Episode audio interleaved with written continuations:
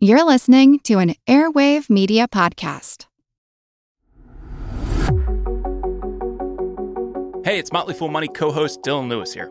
If you're listening to us, it's because you love following the stock market and learning about business stories. If you're looking to keep learning and unlocking your potential, then you should check out the Think Fast, Talk Smart podcast produced by our friends over at the Stanford Graduate School of Business. Think Fast, Talk Smart is the Webby Award winning best business podcast that's received nearly 43 million downloads and is the number one career podcast in 95 plus countries, so you know it's worth your time. Each week, host and Stanford lecturer Matt Abraham sits down with experts to discuss the best tips to hone and develop your communication skills, from making small talk that leaves a big impression, to keeping your nerves in check while speaking, to being more persuasive. Whether you're working on your elevator pitch or planning an important meeting, strong communication skills are important in business and life in general. That's why you'll hear from pros like neuroscientist Andrew Huberman on how to manage speaking anxiety, as well as speechwriter, best-selling author, and friend of the fool Dan Pink on how to take risks in your communication, and psychologist Kelly McGonigal on how to harness nervous energy to fuel powerful presentations. All that and so much more available on the Think Fast, Talk Smart podcast. So what are you waiting for? Listen every Tuesday wherever you get your podcasts or on YouTube.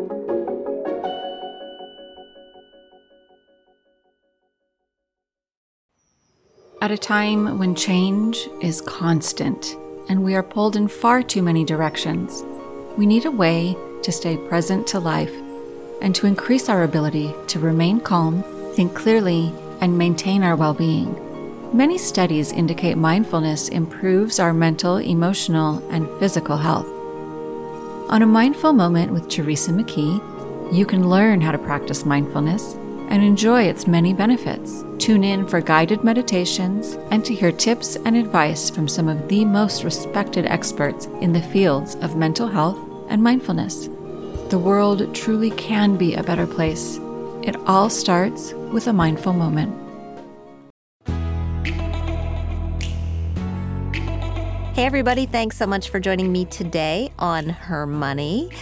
Has it seemed like everyone you know is doing something new or looking to freshen up an area of their life that has gotten a little bit stagnant? It has absolutely felt that way to me. And when I look around, I see a lot of friends changing jobs, taking steps to get that long debated certification, moving to a new state, which I did, by the way, and overall seeking to have less stress in their lives than they did perhaps before the pandemic. And I have to say, I love seeing all of this change. I feel like so many of us are really trying to emerge from these last couple of years with a new perspective, fully embracing that reset button. Today, though, it's that less stress part that we're going to dive into, particularly as it relates to women and money. And I wanted to do this show now because it's just time. Because when we change jobs or shift our priorities, all the while spending more at home with our spouses or significant others, let me tell you, it's absolutely time to talk about money with your partner. Unfortunately, 44% of couples admit to arguing about money, and 18% identify money as their greatest relationship challenge. That is new data from Fidelity Investments 2021 Couples and Money Study. And even if we're not fighting, frankly, we are just not sufficiently informed. Nearly four out of 10 people can't correctly identify how much their partner earns. And more than half of all retired couples disagree on how much savings will lead them to the retirement of their dreams. And I know there are probably some of you listening who are saying, I never fight with my partner about money, and I know what his or her paycheck looks like, and that's amazing. But even if that is you, honestly, how often are you talking about money? And I'm not by the way, talking about that quick discussion that you had about how much you dropped at Costco on Sunday afternoon. I'm talking about the real discussions about life changing money moves like buying houses and pursuing master's degrees and having kids and retirement. The truth is, we could all be talking about our money more, and we need to be talking about it more. And to help us dive into all of this and to get to a better place with money and with our relationships is Stacey Watson. Stacey is head of life event planning at Fidelity. And in her role, she helps people navigate the moments that matter most in our lives. Before joining Fidelity, Stacey spent 20 years at Harley Davidson. We will absolutely be talking about that. She earned her MBA from the Kellogg School of Management at Northwestern, and she is a registered yoga instructor. And this is amazing. She also does improv comedy on the side. Stacey, welcome. I'm so glad you're here. Thanks for having me. I want to dive into this couples and money study, but first I want to hear a little bit about you. As you know, I have worked with Fidelity for a long time now, and when you were getting ready to join, I kept hearing about this amazing woman who was coming from Harley Davidson. Tell us a little bit about life and your job and your interest and what getting women to drive motorcycles taught you about getting women to engage more fully in our investments. Well, Jean, you talked at the top about people trying something new and putting more pizzazz into their lives and embracing that reset button. And all of that just really resonates with me. I'm always trying to pick up a new skill. And after 20 years at Harley Davidson, I took a year off to figure out what was next for me.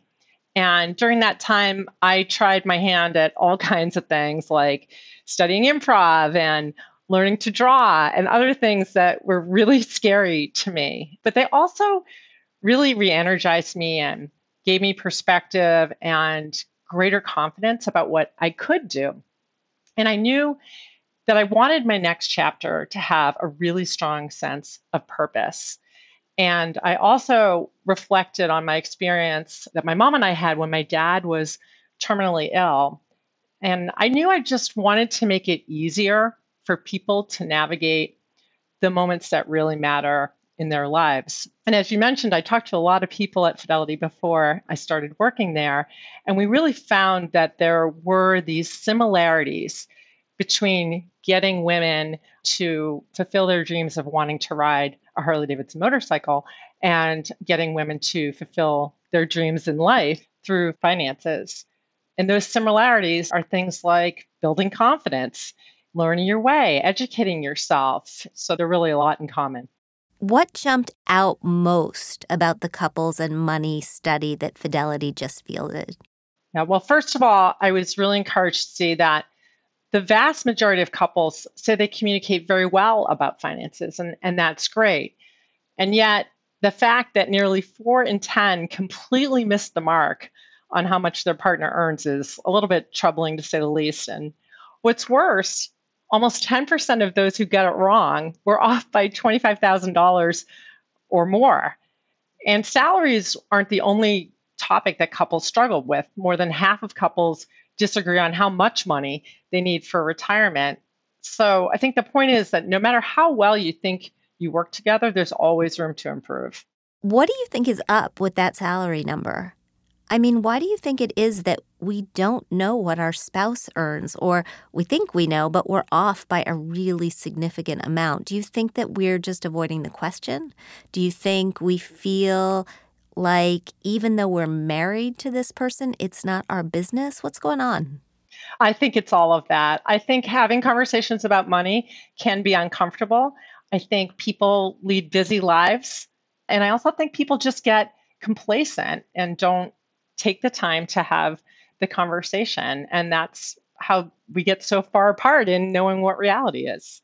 I noticed that the study, as in years past, continues to see women taking a backseat, doubting our abilities, lacking confidence in managing our money and investing. And about 22% of women say they have no involvement or little involvement in retirement planning. What can we do to change that? Because it is clearly a problem. Well, we've been conducting this study since 2007, and historically, we have seen that women can take a less active role, especially when it comes to longer term planning and investing. But the good news is that over the last year, and maybe this is due to all the pressures from the pandemic, we have seen women getting more and more engaged in their finances, both in the short term and in the long term. And that's really encouraging. And yet, one in five women still report having little or no involvement in retirement planning. So, our big message is it's okay to delegate, but don't abdicate. Because both partners being involved in financial decisions really helps build confidence about the financial future. And I think a big part of this issue with women is around building confidence and feeling informed can increase that confidence. And that's why at Fidelity, we've created lots of tools and resources to help make you feel more informed so that you can make a good decision and feel confident. So, if you were among the people who are not engaged or not engaged as you'd like to be or you should be, how do we help people get to a level where they're more of a decision maker, where they're at least not abdicating? I mean, when we look at the numbers, we saw 57% of people say they are joint decision makers, but that leaves 43% who are not joint decision makers. How do we reach that 43%? Well, I think part of the, what's really important is for people to begin the conversation and start talking about it. And our big message is make money a team sport. These money discussions are not always easy, but there are real advantages to having both partners be engaged.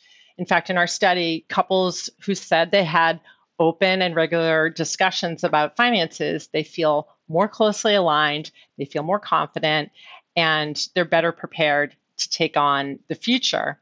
And one way to start for those who are listening might be take the next step tonight at dinner. Mention, hey, honey, did you know that 40% of American couples don't know how much money their partner makes? And then you can kind of see where the conversation goes. The first step is probably the hardest, but just getting started and starting the conversation is where I would go. Did you see parallels here with your work at Harley Davidson? I mean, I think about getting on a motorcycle. The last time I was on a motorcycle, it was on the back of Frank Costanza's motorcycle, and I was 16, and it was fun. And my parents didn't know, and they probably still don't know unless my mother is listening to the show. However, if I was thinking about getting on a motorcycle today, I would be terrified, you know, that I would wreck or I would fly off. And so I would need some sort of guidance. Are there steps that you prescribed for women in that world that will work for women in this world? Absolutely. It's so interesting to hear you talk about it because you talked about both the lack of confidence that you have in your own abilities and you also talked about how much you want to do it and the sort of motivation of actually fulfilling that dream. And I think both things are true here when we think about finances as well. As it may seem like you don't know enough or you need to learn more, but being able to achieve your dreams, who doesn't want that? And so, one of the things that we did when we are trying to teach women to ride is we started at the very beginning get into a parking lot with the motorcycle turned off and use your feet to walk yourself across the parking lot. That's the first thing that you do. So the instructors are really holding your hand from the very beginning, and then you learn how to use the horn and how to turn the lights on. And I, I mean, kind of step by step. And the next thing you know, you're riding around the parking lot. And then the next thing you know, you have your license and you're riding on the street.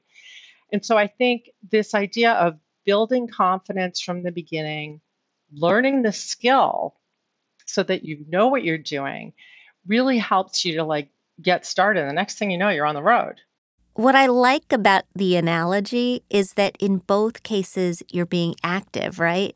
You're not saying to watch a video about learning how to ride a motorcycle. You're saying take the bike and walk it across the parking lot and be hands on. And I think, particularly in the world of investing, that is really important.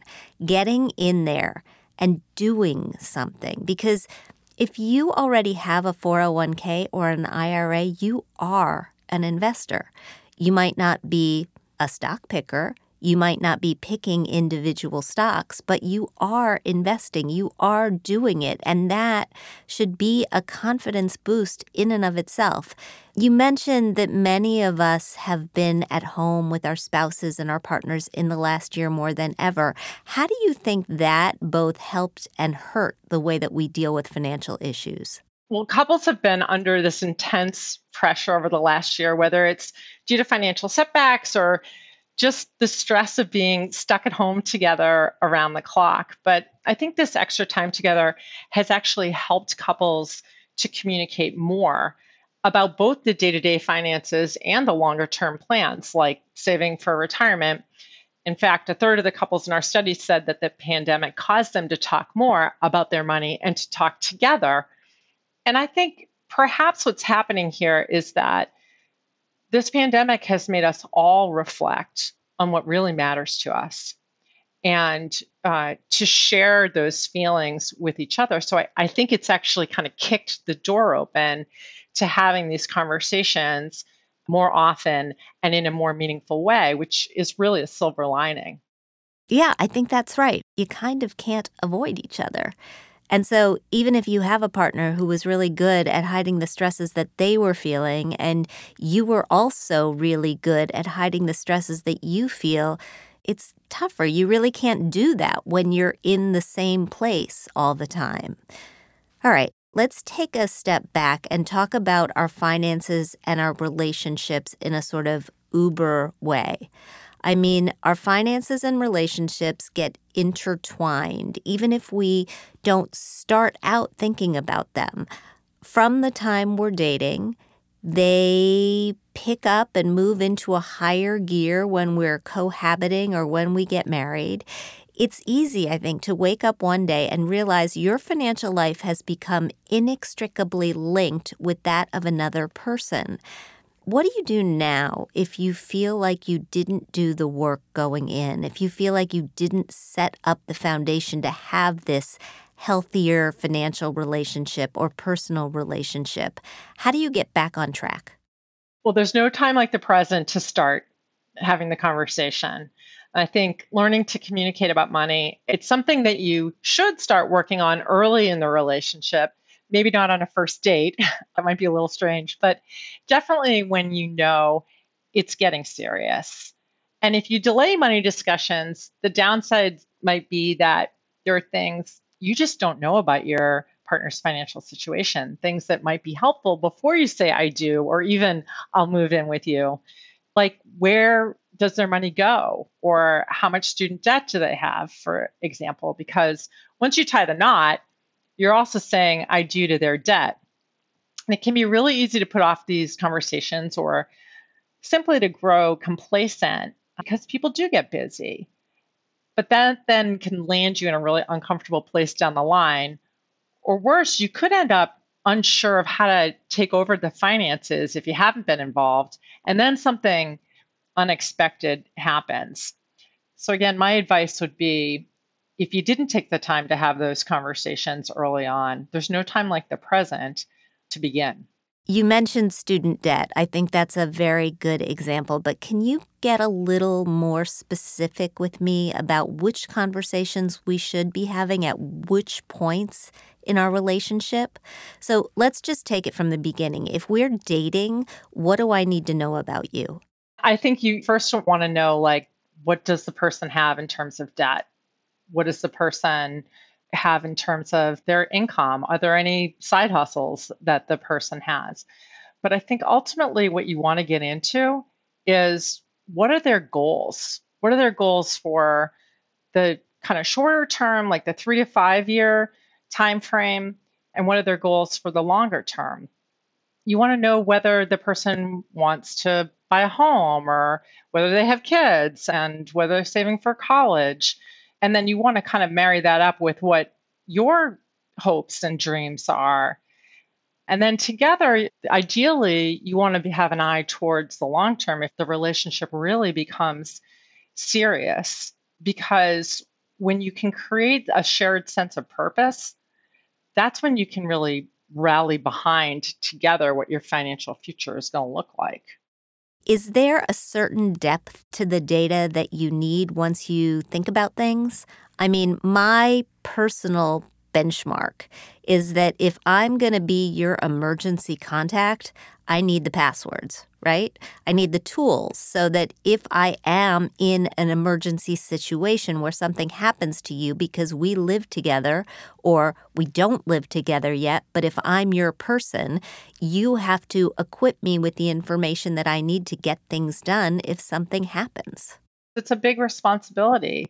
And I think the more you kind of dive in together, the more you want to know about the other person, the more transparent that you want to be so that they can help you and so that you're in this together, that it is a team sport, that it is a partnership. Hey, you guys, it's Jean. I want to tell you about another podcast I think you'll love because I love it Freakonomics Radio. Every week, host and best-selling author Stephen Dubner dives into the hidden side of business and economics and so much more. He interviews CEOs, historians, even Nobel laureates to explore all kinds of topics like whether AI has a sense of humor and whether two CEOs are better than one. If you are curious like me and just looking to better understand the world around you, you will find it on Freakonomics Radio. Listen wherever you get your podcasts. Hey everybody, it's Jean. If you want to continue unlocking your potential, then you should also check out Think Fast, Talk Smart, produced by our friends at Stanford Graduate School of Business. Think Fast, Talk Smart is the Webby Award winning best business podcast that received nearly 50 million downloads. It's the number one career podcast in 95 countries, so you know it's worth your time. Each week, host and Stanford lecturer Matt Abraham sits down with experts to discuss the best tips to hone and develop your communication skills from making small talk that leaves a big impression to keeping your nerves in check while speaking to being more persuasive. Whether you're working on your elevator pitch or planning an important meeting, strong communication skills are critical to business. All that and so much more is available on Think Fast, Talk Smart. Listen every Tuesday wherever you get your podcasts or on YouTube. I am talking with Stacey Watson, head of life planning at Fidelity. We are diving into all things couples and money. So, same sex couples. What did the study find there? Well, first of all, I think it's important to note that the communication disconnects between couples are strikingly similar. But we did notice that with LGBTQ plus couples, they're less likely to work together to achieve their financial goals. For example, 40% of those with same sex partners reported having only one primary retirement decision maker, compared to 27% of those with an opposite sex partner. And there's a greater likelihood that one partner will go it alone or will take the lead when it comes to working with an advisor. And this may be why we also observe that 25% of those in a same sex relationship identify money as their greatest relationship challenge, as compared with 17% of opposite sex couples. But what I want to stress is that no matter what financial or logistical hurdles life brings you, it's important for both partners in all relationships to become active decision makers when it comes to their money. And again, it's okay to delegate, but don't abdicate. Having both partners involved really helps build that confidence in the financial future. Did you get clarity on the breakdown of those same sex couples? I'm interested in knowing whether there was a bigger divide in terms of the person taking responsibility. I'm wondering if they were men or if they were women, if they were more likely to be gay couples or lesbian couples. Did you get any insight there? Because I just think that's fascinating.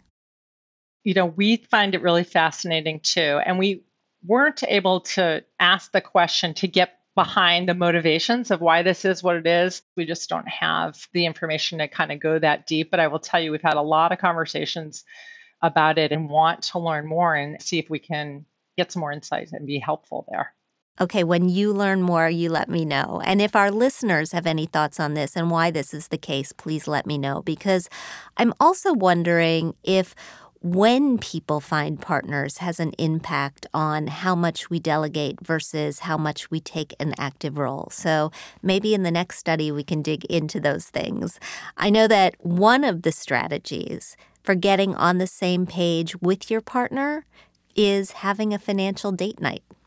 I have my own feelings about financial date nights. I think we have to just find a time and a place to have these conversations. And for me, I tend to have them during the afternoon with my husband. Sometimes we'll have a list of things that we have to talk about and we'll do it. Sometimes we schedule it, but whether you're doing it on a date night, whether you're doing it in a car where you're driving someplace and you can't escape, and by the way, I know about me. Being in a car where I can't escape is a good thing because sometimes I would run if I could.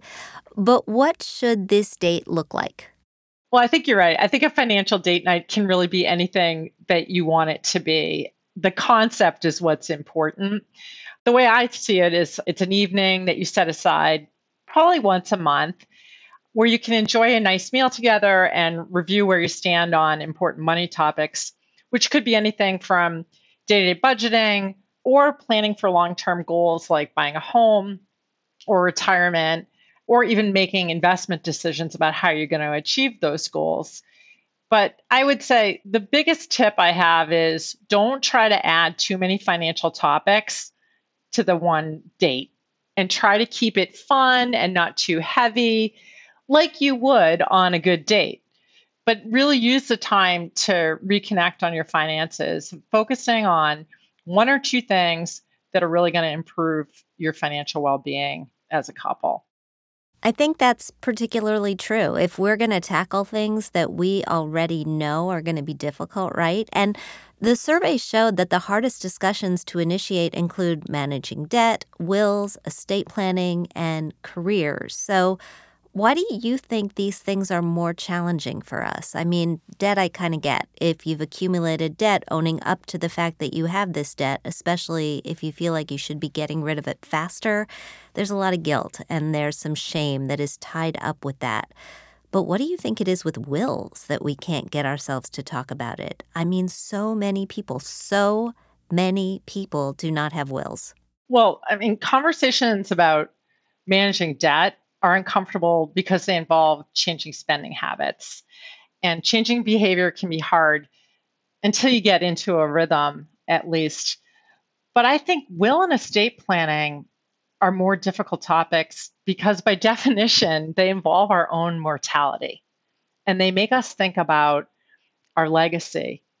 So now you're adding not only do we have to talk about money, but now we have to talk about mortality that makes the conversation really heavy. And I think, again, sometimes people just avoid having that conversation and choose to do something that in the short term seems more pleasurable. Can I just add a 20 second public service announcement? Because as a parent, if you do not have a will, it is unconscionable. A will is the only document that allows you to name guardians for your children. And so if you don't have one and you've got a child and something happens to you, the court is going to decide what happens to that child, and you have just given away 100% of your power. And so I know it's hard. It is hard. You're right, Stacey. It's hard for all the reasons that you're saying that it's hard. But even if you pick up a piece of software and just knock out a basic will, it will do the trick. So please, in the next couple of days, if you haven't done it yet, just do it. Okay, PSA over. Moving on. Why do you think careers are so hard to talk about? I mean, that one really surprised me at first. Careers being the hardest thing to talk about. Some people talk about work all the time. But when you think about it, it makes sense because what you do for a living and how much you earn really is the foundation of your household income. And if you're unhappy with your job or you're looking to make a change, it really can be a difficult decision because it can impact your household. Plus, I think career is really tied up in our happiness, our sense of self worth, our fulfillment. And so many people are thinking about this right now as we move out of the pandemic. Um, and so, all too often, because these aren't easy conversations, couples tend to avoid them altogether, even though they're really important conversations to have. So, my advice here is um, on any of these topics, really, whether it's careers or wills or managing debt, is don't try to tackle it all at once. Take it bit by bit and start to work out a plan to get there within a certain time frame. And I think that makes it a lot more achievable. That is really good advice all around. I know that you are going to stick around and help me answer our mailbag questions in just a moment. But as we wrap up here, can you lay out for me your top three pieces of advice for all couples looking to get to a better place with their money? Well, there's a rush of weddings this summer for couples that get engaged during the pandemic or finally tying the knot after a postponed wedding last year. And so in our study, we actually asked couples what advice they would give to newlyweds. And the top pieces of advice were these three things. Number one, don't take on more debt than you can comfortably repay. Number two, start saving as early as possible for your retirement. And then number three, make sure you have an emergency fund. And we know from Fidelity Research that once that emergency fund is enough to get you through six months of hard times, your stress level goes down precipitously. So that is really great to hear that the people who took the survey are drinking the Fidelity Kool-Aid. Stacey, stay with me. We'll be right back with your mailbag.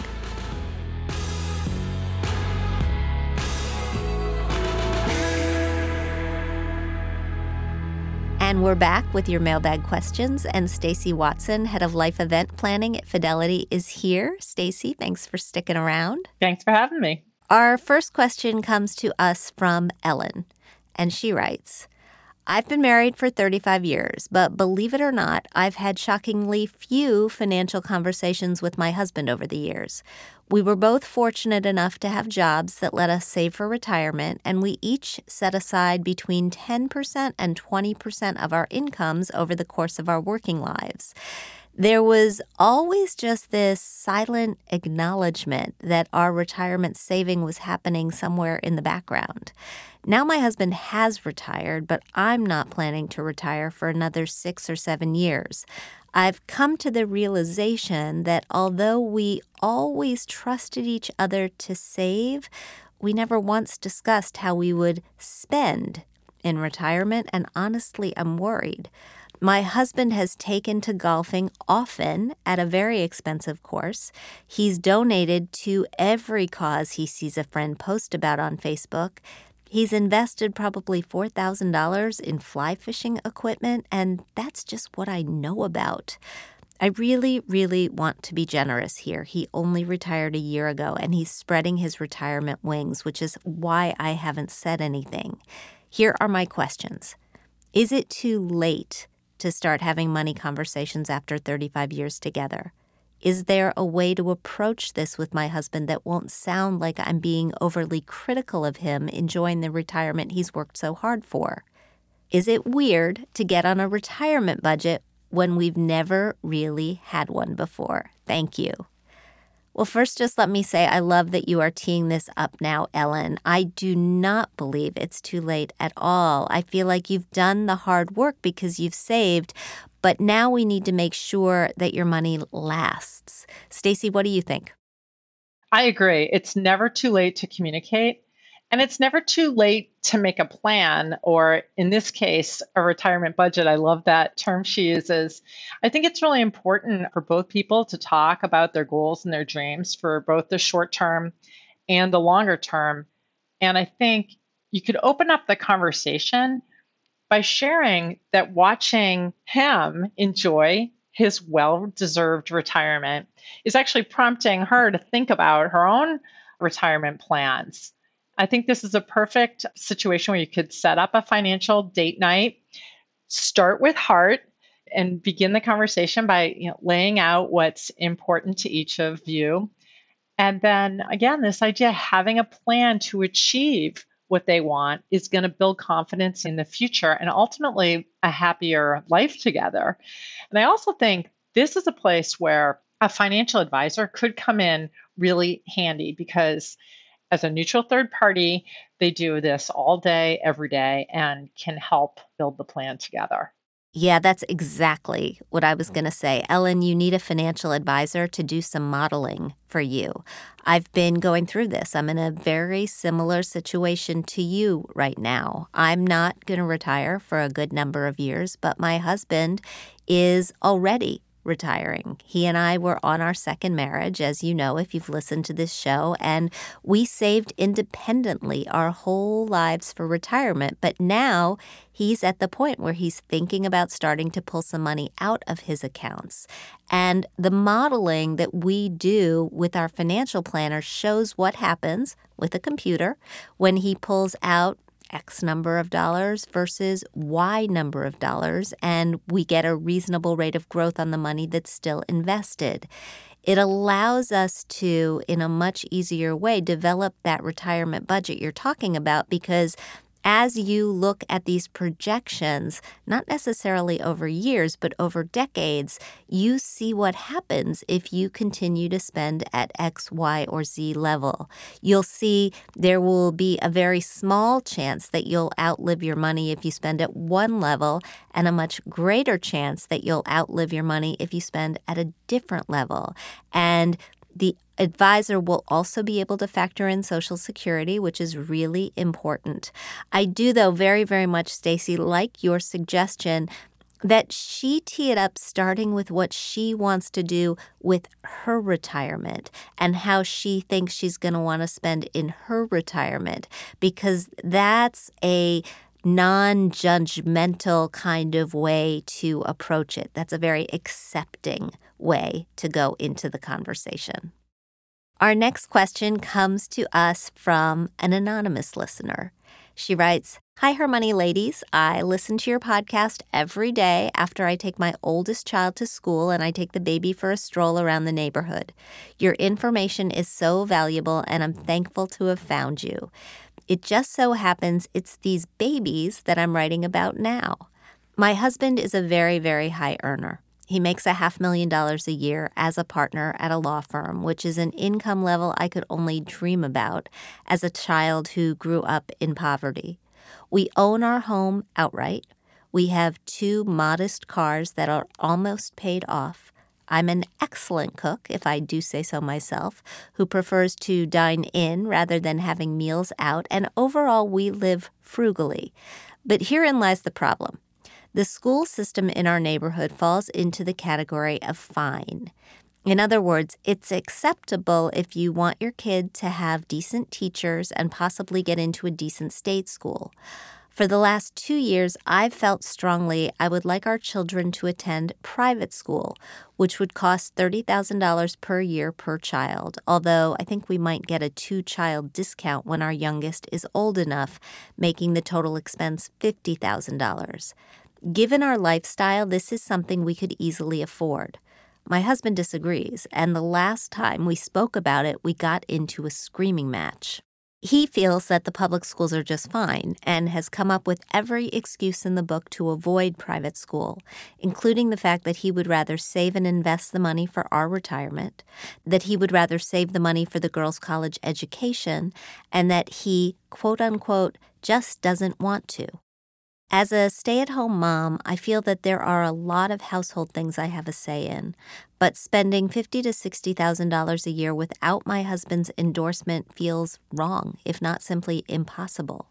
Unless I get his buy in, my girls are going to be stuck in public school forever. Should I go get a job and try to pay for it myself? Should I keep fighting with my husband? Should I make him a PowerPoint of why this is totally affordable and necessary since all my talking doesn't do any good? It's starting to feel very demoralizing, like my husband controls the finances and thus controls me, which is something I never felt before and I hate it. Please help. This is a big one, Stacey, and I have some thoughts, but let me ask you for yours before I jump in. Yeah, I have some thoughts too. It's always difficult to have a conversation when both sides are already locked in to the solution that they think is right. And so I would say start with heart and assume good intent from your partner. And understand what's really important to you. Is it private school or is it the children having a bright future? And try to find that common ground, try to bring it up a level to that shared sense of higher purpose. Maybe in this case, it's the future success of their children and how do they make that dream come true? And then I would also say to share your story. You can state your facts, but it's important to stay open to the other person's view if you want to have a conversation. And then try to get on the same page. I don't think you want to make a major financial decision without including your partner. And again, if you need help, a third party like a financial advisor can help step into that broader financial conversation that we've been talking about and help create a, a longer term plan that's going to serve both partners. Yeah, I agree with everything that you just said, Stacey. I am a public school kid. I went to a series of public schools my whole life in different communities, some of which were just so so, and some of which were really good. And right now, I'm thinking about my mother, who every time we moved would make several different appointments. She'd make an appointment with the realtor, She'd make an appointment with the head of the school district, the superintendent, and she would make an appointment with the rabbi because she knew that we were going to need all of those things. She was going to need a temple, she was going to need a home, and she was going to need a school for the kids. And she would go and talk to them the superintendent, not just the principal of the local school, about what all the various schools in town offered and which had programs that were likely to be most suitable for her three kids. And so, if I were you, I'd go on a fact finding mission. I'm wondering how you know that the schools are just fine. Are you looking at SAT scores of the high school, which are so far away for your kids? Are you looking at the fourth grade test scores of the kids in elementary school? Are you hearing things from different people in the neighborhood? You can gather that sort of information so that you can then present it to your husband if you do come to the conclusion that the schools are not okay. And maybe you come to the point that you find your kids are in a good elementary school, but it's the middle school that has problems, and the high school is a crapshoot because it's so far away. And you make these decisions not all at once, setting yourself up for 12 years of private school education, but maybe you make them in steps along the way. I also think that in addition to a financial planner, you may want a therapist. This is a values question as much as it is a financial question. And if you can't talk about it without screaming at your husband, who clearly you love and who clearly loves you, maybe you sit down with a therapist and you discuss it. The impetus to go out and get a job just to support this choice is indicative of how important this is to you. And that is something that your husband really needs to understand and respect, no matter how you choose to solve this problem. But I do worry about this feeling of who controls the finances seeping into other areas and other aspects of your life. And I'd like to see you work toward having more financial autonomy than you feel you have right now. And so I do think maybe a financial therapist, we've had some of those on the show, could be helpful. There is a Financial Therapy Association you can find it on the internet, and they have a zip code locator where you may be able to find someone in that group of professionals. I love that idea of using the data to have the conversation. And I love your thought about bringing in some sort of a third party to help them because ultimately, this is about building the skills to be able to have a conversation about anything with your partner. A hundred percent. Stacey, thank you so much for being here. You are invited back anytime. Thanks for having me. And in today's Thrive, why you already have a prenuptial agreement, even if you didn't sign one. The question about prenups is not if you should get one, rather, it's Would you rather have an agreement that you and your fiance both carefully considered and agreed to, or one that gets decided for you? If you didn't sign a prenup before getting married and you get divorced, the laws of your state will determine how your assets are divided, and there's not much you can do about it. These days, 39% of all first marriages end in divorce, and that figure is substantially higher for second ones. Often, one partner doesn't want to bring up the idea of a prenup because they don't want to be seen as either greedy if they have assets they'd like to protect, or a gold digger if they don't have assets they want to protect, or they just don't want to have a conversation that they suspect might turn into an argument. But here's the thing Marriage is a contract. It's not a scene in a romantic comedy. You wouldn't enter into a business partnership without a mutually agreed upon legal contract with future possibilities addressed, right? So, why should the most important partnership in your life, your marriage, be any different? Years ago, only celebrities and fabulously wealthy people were concerned about prenups, but times have changed and the reasons for needing a prenup have changed with them. People are entering into their first marriages at later ages when they're more likely to have at least some separate assets that would need protection, like 401k accounts, stock options, intellectual property, real estate. A recent survey by the American Academy of Matrimonial Lawyers showed that 62% of the attorneys are reporting an increase in the overall number of clients that are requesting prenups.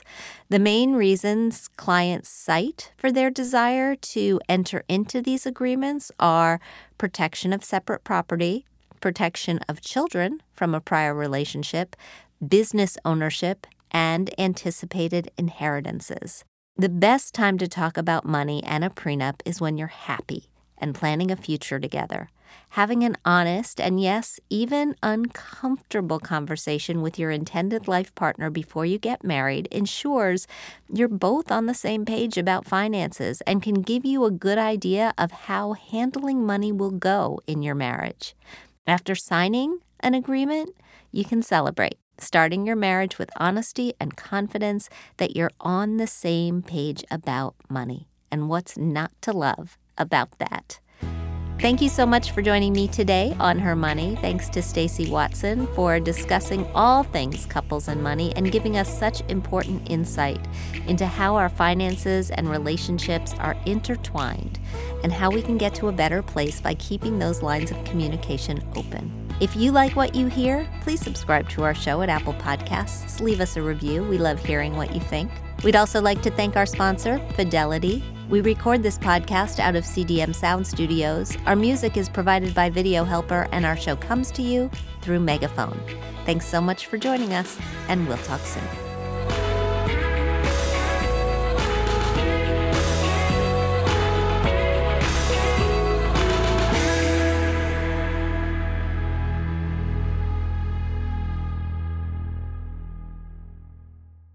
What do you get when you take two childhood friends with a passion for unexplored history and a whole lot of booze? You get us, Queen's Podcast. And here at Queen's, we are spilling the tea on all kinds of women from history. From New Orleans voodoo queen Marie Laveau to Marie Antoinette and everything in between.